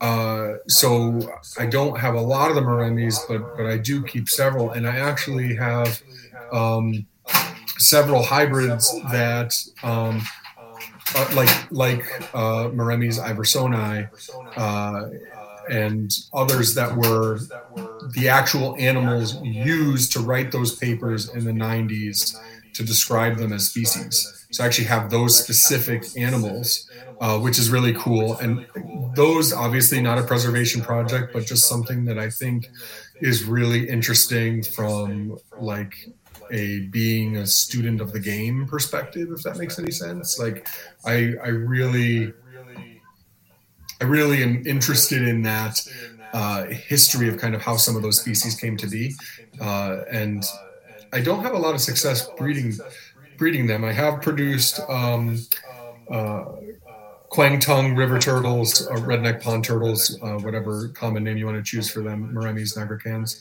Uh, I have produced them, and I produce uh, a couple of um, types of Reeves turtle. Uh, but beyond that, I, I, basically have some hybrids, and and that's it. So not really that many. I have a lot more different Cuora um, Asian box turtle uh, taxa than I do Mauremys at this point, but I'm I'm very much married to a couple of those projects, it, um, including the Japanese Reeves turtles, which I just love to death. Uh, I also have a large group of Annamensis as well, the, the Vietnamese pond turtle, and the largest one too that um, that's been recorded. It's funny. The paper says the largest one ever is 285 millimeters, the largest uh, Vietnamese pond turtle. Uh, and that's and then the credit for that is given to McCord and Iverson. But then when I talked to Bill, he's like, "No, that one that you have is the largest Annamensis I've ever seen, but she's 245 millimeters. So something interesting there. I don't know if like it was taken over the curve of the shell. Um, norm generally that's not normally how that goes but anyway i geek out over all this stuff as you can tell. I'll be quiet now. Same thing. We yeah we're the same way. The uh that's yeah that's pretty crazy and and i think that's a good even the uh red red cheeked or red neck pond turtles is a great example of a species where they're I would say maybe more in captivity in turn and there's certain variants like the I guess to quote Peter Praschag, the dumbhead, the megacephalic ones, there's very few in captivity, but mm-hmm. like the the normal kind of variety, maybe more in captivity than in the wild. I I guess that's a hard thing to say for certain, but the, the megacephaly is one of my favorite aspects of the. I think you can with them. I think you can definitely say with them. Definitely say with them. It's just a. It's just a. Well, I'm not cutting anybody off, am I? All right. Yeah, I was I was just gonna say uh, the megacephaly and like the reevesii and nigricans, and you see in a few of them is it's actually pretty crazy. It's, it's very similar to uh, like the megacephalic Graptemys and uh, over here, but I mean, just from my understanding of megacephaly, it's it's so it's a lot of it is just environmentally induced. It's their diet and uh, and it, it probably varies depending on the species, but uh, I mean, you can you can see it even with like common musk turtles. Like you can find some in an area that's packed with Asian clams, and they all have really large, like expanded heads. And then you find them in like a urban pond, and they all have really narrow, small heads. With, and the only difference is what they're eating. So that's pretty much what influences it. But it's, it's still one of my favorite things. That's I love that unusual. Yeah, I, I have a group I have a group of um, uh, what would have been uh, Kainemes. People pronounce Chinemys, but it's supposed to be, you know, ch makes a k sound in Latin, right? So uh, basically, the Reeves that were supposed to be megalocephala, right? So I have a group, but they're captive raised, and they don't have, uh, they don't, they don't display the large heads that are supposed to be, you know, the, the determining factor for those the head that uh, because they're is- raised in captivity. I think it's completely environmental because they see it all over the place in different places, and, and there's no correlation to location. It's it all has to do with what they're eating, and uh, that might even influence their body size and everything. Uh, Michael and I saw this on Instagram not long ago. There was this giant reevesii. It was like 11.2 inches or something, and uh, the- it was really megacephalic too. So it looked almost like a Barbour's map turtle, just in disguise as a reeves turtle. Like that's those are some of my favorites right there. That thing was crazy. I saw the pictures too. Oh, we were probably talking about the Yeah. same animal. The um, megalis, yeah, megacephaly is interesting, and from I, I in college, I'm thinking about going, hopefully, trying to pursue kind of a field and uh, looking at genetics and and such, at least kind of incorporating that. And I think that. Sorry, you see kind of evolution of genetics, kind of there was this modern synthesis of information that kind of created these logical steps from sort of nucleotide to gene to protein to kind of phenotype and now the next kind of step in this in this third sort of mo- th- third synthesis is going to be how does the environment affect uh, structure and change actually genetic expression over time? And I think megacephaly, honestly, in turtles could provide some of the clues to this because it's such a fascinating thing to actually see skull morphology change so drastically and and you think about it, it's not. I mean, it's not. You, you could almost imagine the keratin uh, of the beaks could actually kind of be molded to, to hard shelled prey over time, but this is not. I mean, it's a complete restructuring of of the the os, of the the cranial anatomy. So it's it's a really interesting, and I think that that's something that in the future is going to be. Yeah, look at that. He's got. All right, so what what are you holding up? the big one is a loggerhead musk turtle, and the small one is a common musk turtle, and they have about the same body size. Kind of difficult. Let me reorient them from the top. And they're neither of them are particularly large. I mean, this loggerhead came from an environment where it was feeding on tons of snails, and uh, so that's why it's got a just massively enlarged head. You can see how wide the plates are, and and then this odoratus is just a typical odoratus, probably from it was from a little sandy creek around here, so probably wasn't feeding on much things other than insects and detritus, and not really anything to stimulate that like a that, that muscle growth. One thing I find so interesting about Mauremys too is, uh, and this is something I kind of didn't think about, and I, it's uh, this is why I think that they're similar to to Emys, sort of the European pond turtles and, and southwestern pond turtles. That it's so interesting to me that they're separated by seven thousand miles, and it's uh, it's pretty fascinating. But uh, it's sort of a similar situation with Mauremys. And we've got three different species that are in the the European area, and then you've got, uh, the, I guess the number's debatable, maybe four to five um, in in Asia, and they're separated by this large swath of land, and it's compared to the Emys species, you're looking at two two species separated by a larger distance, but Mauremys is it's sort of a similar situation with more species. And I think the consensus on that is now that there were multiple sort of radiations over time, uh, and and the Spanish pond turtles, which we talked about on with Simone, uh, are kind of like they were the first ones to colonize Europe, and and then kind of over time they kept kind of radiating out to what they are now. It's just like that that aspect in, in terms of their evolutionary history is fascinating to me too. It just adds to that kind of dynamic sort of flexibility and, and all other aspects. It's just such an interesting group when you dive into it. And I'd be uh, interested to see what the relationships actually are bet- between the different Mauremys species, uh, particularly as it relates to those outdated genera that some of them used to fit within. Um, you know, Annamemys is another one, which was basically a um, monotypic genus that held annamensis, the Vietnamese pond turtle. And then we mentioned Chinemys or Kinemes. Um, uh, so there's uh, it would be interesting to see kind of how all those what how those continue to stay separated or like in the future. I think I think Emys to Actinemys like people have a hard time even telling them apart. I, I keep I'm raising young ones of, of each right now, and like there's there's so many similarities. Uh, I, I can't speak to the to the genetics as much of, in terms of Mauremys, but I just feel like they're not. Some of those um, outliers are not quite as closely related.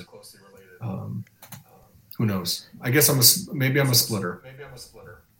Yeah, I mean, I think it's certainly diverse. Like Mauremys is just more species. You have a lot more kind of extremes in terms of diversity. I think, and and that is that does appear to be the case. Like the Chinemys, the the the uh, red cheeks and and Chinese, uh, the the Reeves turtles kind of group, and then there's a little more divergence to the the uh, the Japanese pond turtles, and then a little bit more to the European species. But like yeah, like you said Emys, I, I actually Actinemys is sort of maybe marginally more informative, but I think they should both both calling pond turtles and, and European and Western pond turtles Emys is not something that's it's wrong. So they're they're really close. I agree. Yeah.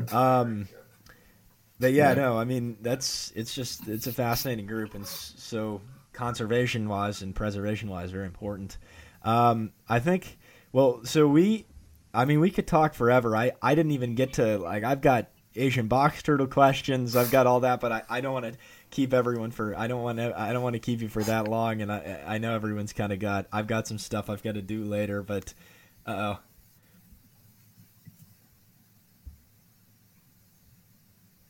I think I'm good.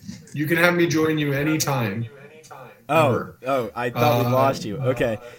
Well, uh, before we go, if it works, we play a little game at the end. Yeah.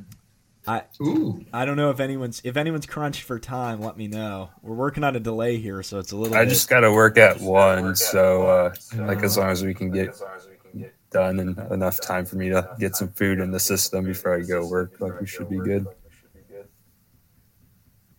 Everyone else is good. Yeah, I'm good. Let's do it. Let's do it. All right, so so uh, I can. Uh, well, who wants? You want? I can explain the rules, or who? Does anyone want to do the honors? I think you you could do it, Michael, if you want.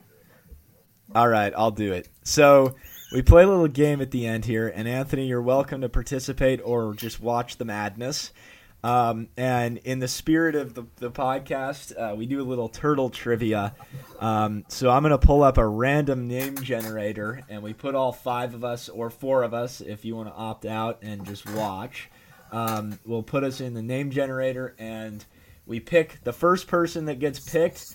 They get to come up with five questions in the span of two minutes related to turtles. I mean, it has to be a turtle related question. Uh, and then we spin it again, and we pick someone who has to answer those five questions.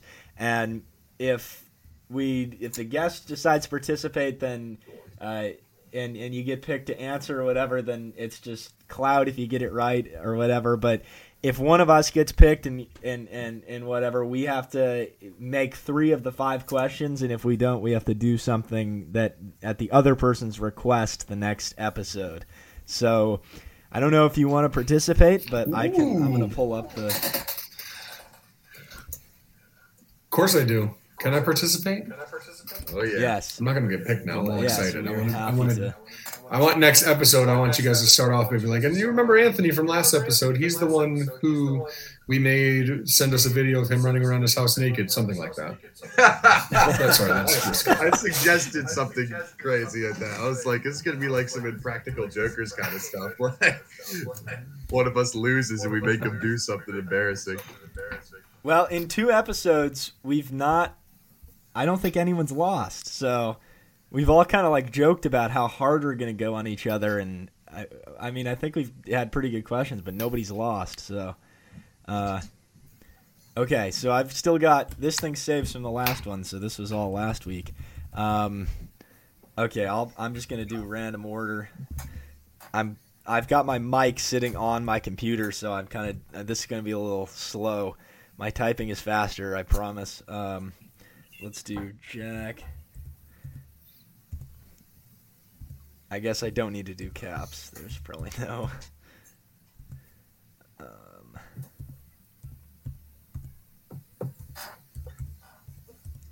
okay, so here we go. I'm gonna share. Oh, you guys can't see, so let me just So share nervous. this really quick. I know. As you should. I think. Should.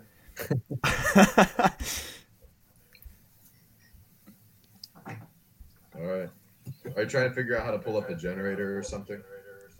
yeah, sorry. I've got like 40 million windows open right now. I've got a presentation later on pond turtles, so it's gonna be fun. Uh, can everyone see this? Yep. Sweet. Okay. Uh, I can't. Oh, I see it. It's up. I see it. It's up. All right, here we go. Okay, this is gonna be the first, and well, I'm gonna leave this as a as a, a surprise for some people might know, but while we're doing the guessing, we'll have some sound effects. So, okay, first person. This is the person who gets to pick the questions. Oh, okay. I can't see it. Who was it? Oh, Yours truly. This is not good news for any of us. Well, okay, yeah. but I- I- Congratulations. trust me, Not, we're not gonna. Okay. That this is the person that's getting questioned. uh oh. Oh. who'd you get? I almost got you, so it would have been the reverse of last round, but Mr. Ken. you almost got me. You probably murked me. I I wouldn't go too crazy with you last time, but well, no, I, um, okay, so it's me versus Ken, so I guess everyone else is, uh, but, and I could have come prepared with Jeopardy music, but instead I'll, I'll well, I'm bi- I'm gonna be busy, I guess. Someone's gonna have to. I was gonna do the sound effects, but now I gotta I gotta come up with questions. So if someone wants to put on the Jeopardy music or something, um, all right, let me let me give me like two seconds to set up the timer. I'll play fair. I'm setting on my two minutes. All right, Ken, you got two minutes to sit there and wait for me to come up with questions. I might be able to play Let the music on my phone if you want me to. I think I, I guess can that cater works. this. I think I can. ca- Well, uh, okay, yeah, I'll get going. All right, you got it. All right, here we go. I'm on my two minutes. All right, five questions.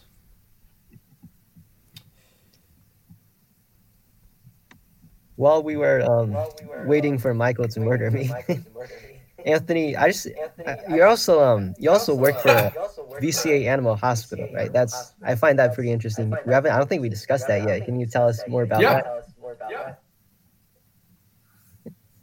Yeah, so I was a social worker for uh, about a decade, and I kind of lucked into that just because uh, you know I mentioned about my family history and stuff like that. I had some uh, some struggles growing up with you know and and needing to mature early and and be you know act like an adult in my family earlier than maybe some other people do. And uh, kind of found myself after college like okay i have a degree. I know i don't want to be an artist. And i fell into that field and ended up being really successful in it until i needed a master's if i wanted to go forward. And i actually ended up losing my job and I'm like just there's no way i don't want to do this anymore. maybe i can get a job in the animal field that i love so much.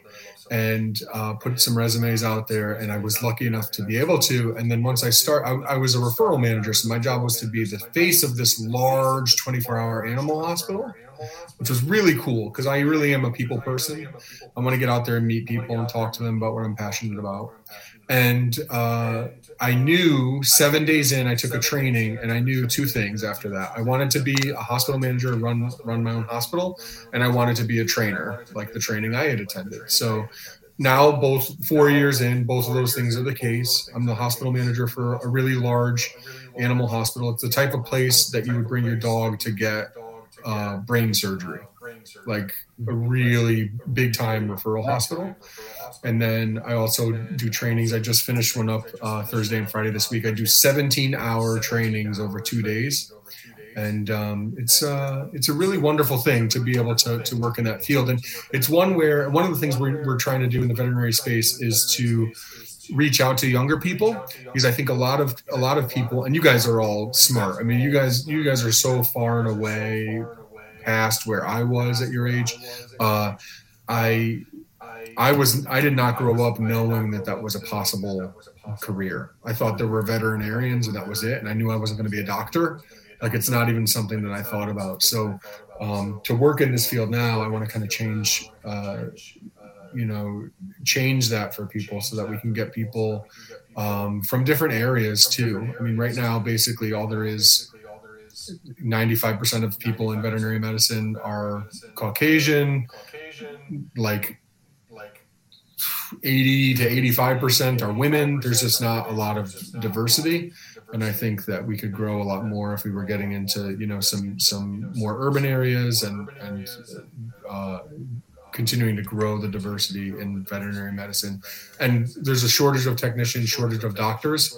So we're also working on all of that too. But I'm I'm writing a book right. I'm writing two books right now. One on uh, my wife and I with our turtle endeavors, kind of like a turtly devoted type theme. We're writing together about our relationship and how ridiculous it is to be married to somebody like me. And then I'm writing another one on on kind of my social workers perspective on the veterinary uh, uh, field because it's it's crazy. Like there's a lot of depression. There's a lot of um, there's a lot of people that are burnt out and overworked. So it's something I'm really passionate about. Yeah, yeah. So, yeah, that's cool. When you when your book ever comes out, we'll we'll be sure to tell our listeners about it. Uh, unfortunately, right now Michael's time is up, so they're gonna see that. We're gonna call this one the death of Ken. Oh, I'm not a turtle Um, specialist, by the way. So Killed Kenny. Get that out Yeah. there. yeah, I- Ken's dead. he's dead. um, I drove by. I actually drove by the VCA headquarters in LA. Uh, well- well, whenever I was like last month, and when I was going up to Turtle Conservancy, just by chance. So, just a random I- tidbit. Of I hope I'll be there soon so that I can visit you while I'm there. I was just Yeah, at the conservancy a couple months ago with Michael. That was fun. Well, and you were there at about the worst time. Uh, I had somebody that, well, second to worst time. December's the worst. But yeah, no, I mean, just let me know. Any of you guys are down here. We're going to look for the two turtles that we can, well, the two native turtles. We can probably find like 25% of global diversity if we were to look in some of the ponds. Um, okay, so get ready, Ken. No, this is not going to be, it's not going to be terrible. I uh, I think this is doable. And there's one question that is catered to you specifically at the end. So I hope I can answer it. yeah, okay. Um, and you'll be able to. I think you'll do this. Okay. So the first question is how many. What is the most frequently cited number of turtle species in Florida? Uh, uh, let's think. Hmm. How about 14?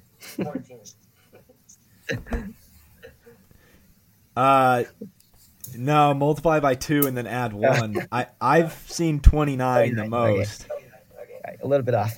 I mean, I, is that is there a consensus on that? I just want to fact check myself. I yeah. I wonder if like iNaturalist has some sort of like I guess I wouldn't reporting trust on that like 'cause- what you see. And then you get some, uh, but there are non-natives, and it still varies a bit. But I think 29 sounds about right.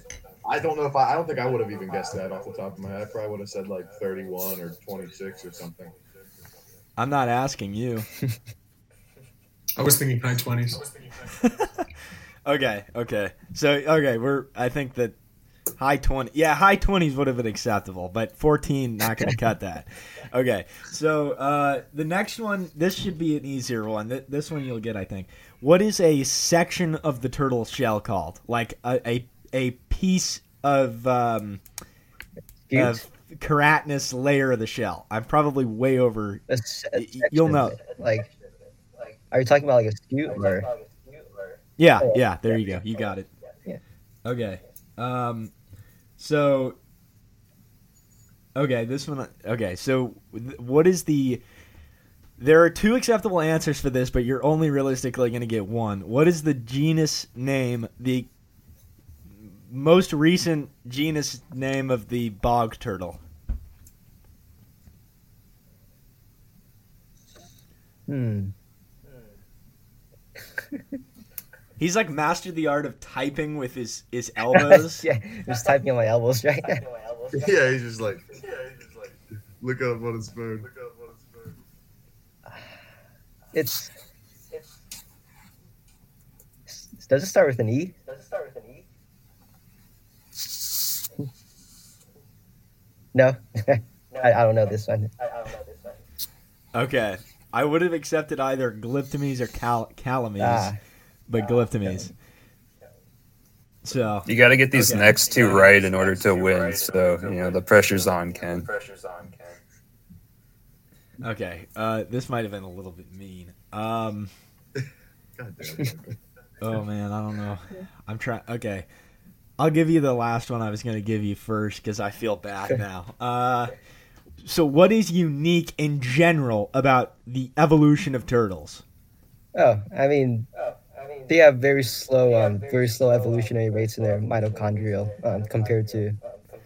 That was way more detail than I was looking for. You just need to say slow. You're, you got it. um, okay. Uh, and then okay. I thought I really I thought you were gonna get the bog turtle one, man. no, You gotta do me like that, Ken. Make you look like a okay. I can't think of another question to ask you in this. Uh, He's got two right and two wrong, so you know you better make the question a good one. okay, I, I, I okay. Here we go. This was a, my original question for sure. Uh, what is the hypothesis behind why uh, some turtles have a transorbital bar? Like, what does that help with in the eye? Oh, okay. Well, I know one of them. It could be polarization sensitivity. You know, There you go. You got it. Uh, Yep. you just explain it to our listeners. Oh man, that's three. What do you Uh, okay, he's getting okay. Yeah, you you got it because you're gonna Yeah, explain. Uh, Go just ahead. explain to our listeners what that means. Um, you know, when you go fishing, you'll notice that it could be very hard to see fish in the water. So you wear uh, polarizing sunglasses, and that it kind of aligns the sun rays in ways that you know your your eyes can perceive the shapes in the water easier. So it has also been suggested that these transorbital bars they're basically like vertical bars in the turtle's eyes. They could uh, aid in doing pretty much the same thing that your sunglasses do. Realigns the you know the rays of the sun so that they could help hunt in the water. There we go. and and also find water Yeah, yeah, too. find water. Uh, just to, yeah, they uh, it's like one one of the biggest mysteries is you can release sliders at in areas where they can't. And spotted turtles and other tur well, yeah, sliders and mud and musk turtles. You can release them in areas where they don't have a, a vantage point to see water, and they can find it. So, and and like the most direct path. Like obviously, if they just kind of went in a random direction, you'd probably find it at some point. But the most direct path, it's non-random orientation, so it's pretty interesting. But yeah, it's certainly. Uh, okay, so you got three out of five. that's close. Yeah, you got you clutched up. Wait, we got to do now. I gotta.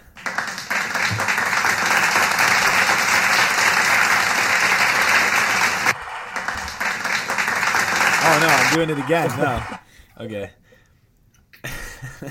All right, good job, Ken.